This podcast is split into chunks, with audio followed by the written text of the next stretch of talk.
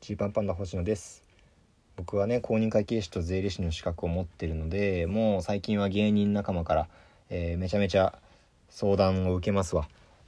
えー、徐々にねこうライブとかも再開してきましてこう久々に芸人に会うと「ああよかった持続化給付金について教えてくれ」みたいな感じでね、えー、もう需要が高まりまくりなんですけどその中でねまあ思うところというかこの3ヶ月ぐらいでね普段の確定申告シーズンよりももうそれ以上に質問を受けて、まあ、思うところがあってね、まあ、これは芸人以外の人にもすごく通ずるとこなんですけどやっぱりねやっぱりもう一般の人の税金の知識ってもう終わってるんすよねはっきり言って。もうこんな言い方むっちゃ鼻につくと思うし角が立つと思うんですけどもう終わってる。全然何も知れないですね。でこれはねあのしょうがないんですよ。学校で習わないから。小学校中学校とかでね税金の授業ってないじゃないですか。であの僕自身もね高校3年18歳18歳までは税金の知識、うん、皆無ですね。マジで何も知らない。多分普通の人の常識レベルよりも低いレベルしか知らなかったです。バイトもしてないからねこう所得税もよくわかんないし源泉徴収とか聞いたことなかったと思うし。103万の壁とか言われてもよく分かんないしみたいな感じでした僕自身ね。でそれで税金の知識とかは、まあ、今でこそね会計士とかの勉強してある程度習得してきてでもちろんこれからも勉強しなきゃ全然分かってないこといっぱいあるみたいな感じなんですけどまあやっぱねそれが分かった以上周りの知識がなさすぎてこれ今後まずいぞって思うことがねあるんですよ。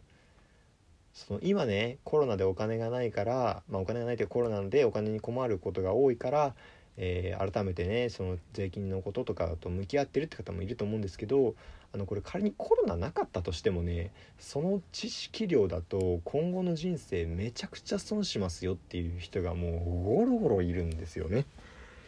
うんこれは残念ながら。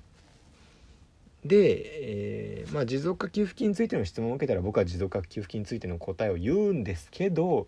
本当に伝えるべきなのはそこじゃないなって正直思っててそもそもねそもそもなぜ個人事業主はレシートを取っとけって言われるのかとか、えー、そもそもね年末調整とは何なのか確定申告とは何なのかとかってまあほとんどの人正直ピンときてないと思うんですよね。うん、勉強してないからね学校で勉強してないから。ででもなんか大人になったらそういうのやれって言われるから、まあ、やるわけじゃない。とりあえずね、えー、そちらの顔でなんとなくこういうことなのかなみたいな。なんかでも正直誰もねちゃんと分かってないんですよ周りも。大体のケース分かってる人ってほとんどいなくてなんかこれってこうするらしいよみたいな。噂話で、えー、なんとなく流してしまうと。適当に進めていると。正直なところね。正直なところ適当に進めてる人が多くて。でこういう給付金の話とかが出たタイミングで改めてちゃんとやんなきゃいけないってことになってえいかにこう自分がその知識がないかということをねこう知るわけなんですけど、えー、今はまだねその知識がないなとかここ分かんねえなって思えてるだけマシで、えー、そういう機会なしに今後そういう機会なしというかねそういう機会じゃないところで今後ボロボロボロボロ損する可能性があるんですよね税金の知識がないと。でその損する可能性があることすら知識がないと分かんないじゃないですか。ということであのねもうね税金についての超超超基本を伝えるためだけの YouTube チャンネルというのを開設しました。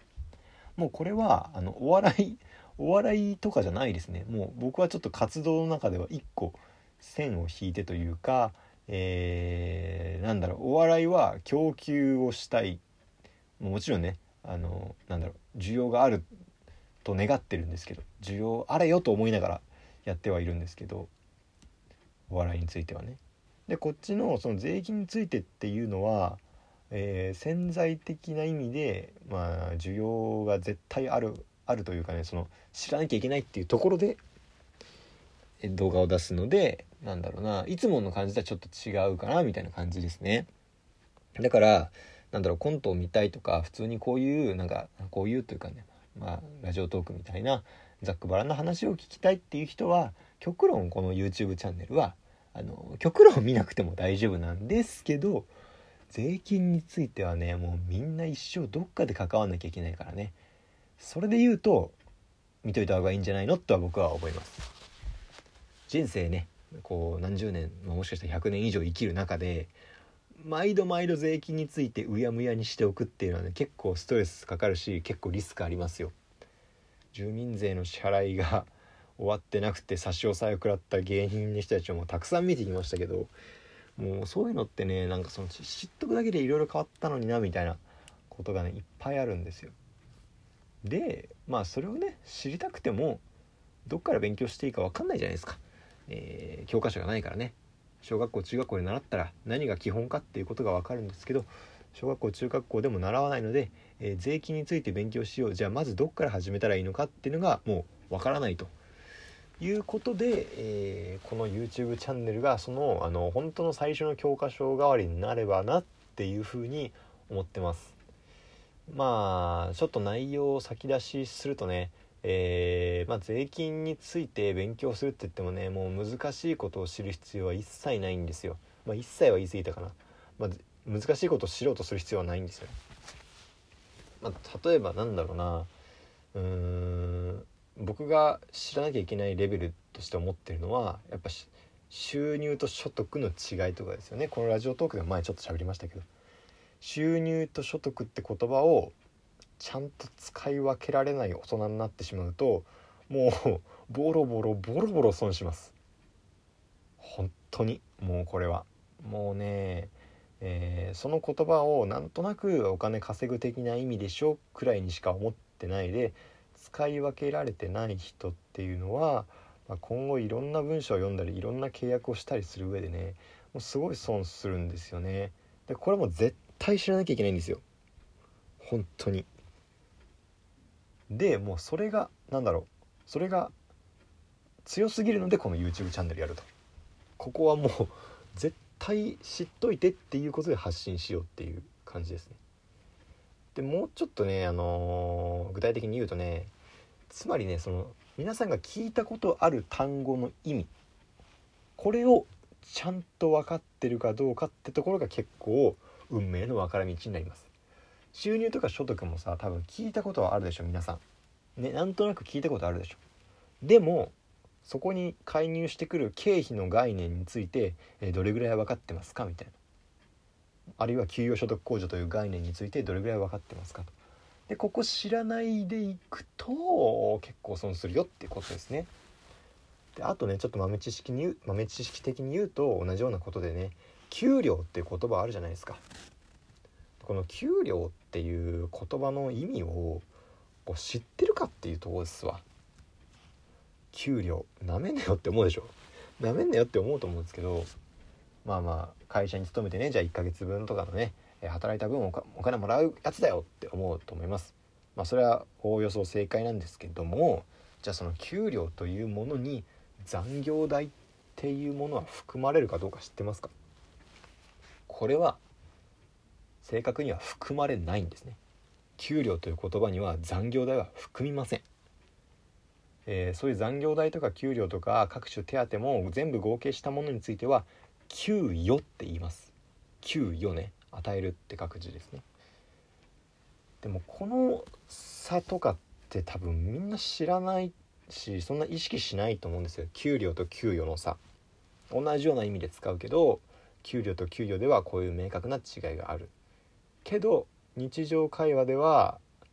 お給料とは言うけどお給与なんて言わないですよね。この辺があなんだろうあやふやな感じでこう日常を送ってるんで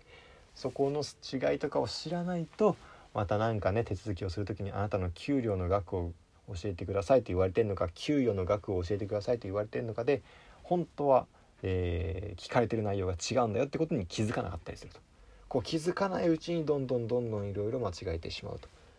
でそうやって認識をしてるといくら税そういったところの認識がはっきりしてないといくらねなんだろうどっかのタイミングで税金について勉強しようとかね、えー、お金について詳しくなろうとか思って本を買ったりネットで調べたりしてもねそもそもの聞いたことある単語の意味ここが正確に分かってないのでうまく内容が入ってこないとかあるいは最悪の場合間違って覚えちゃうなんてこともありえるっていうね。だからこういうねもう聞いたことある言葉の意味をちゃんと知りましょう。あの知らないことがすごく多いと思います。源泉徴収とかね確定申告って何やってることなんですかとか。年末調整って何ですかとかね。そういうレベルの話っていうのはあのコロナ関係なくこれからもうねすごく出てくる話なんですよ。でもねでもねそこをねあんまりなんだろうそもそもの基本の知識がないと、えー、そこが論点になっていることすら分かんないってことでそうならないようにっていう YouTube チャンネルです。まあなのでねこれはねあのなんだろう自分でこうある程度ちょっと知っとかなきゃなって思わないとちょっと見ても面白くないかなっていうか何をこいつはクソ真面目に税金の解説をしてるんだって思われかねないので、えー、まあ、税金の勉強をする気になった時にはちょっと覗いてくれればいいかなって思います。でまあくれぐれもねあのあの誤解しないでねっていうことで言うともちろん僕の活動の主軸はというかもうあのほぼ全てはあのお笑いお笑いですコントとかね普通に投稿したりとかっていうところを頑張りたいと思ってるわけですなのでねまああくまでこの税金の方のあのチャンネルっていうのはうんうんなんだろう本当にみんなここは知っといた方がいいよっていう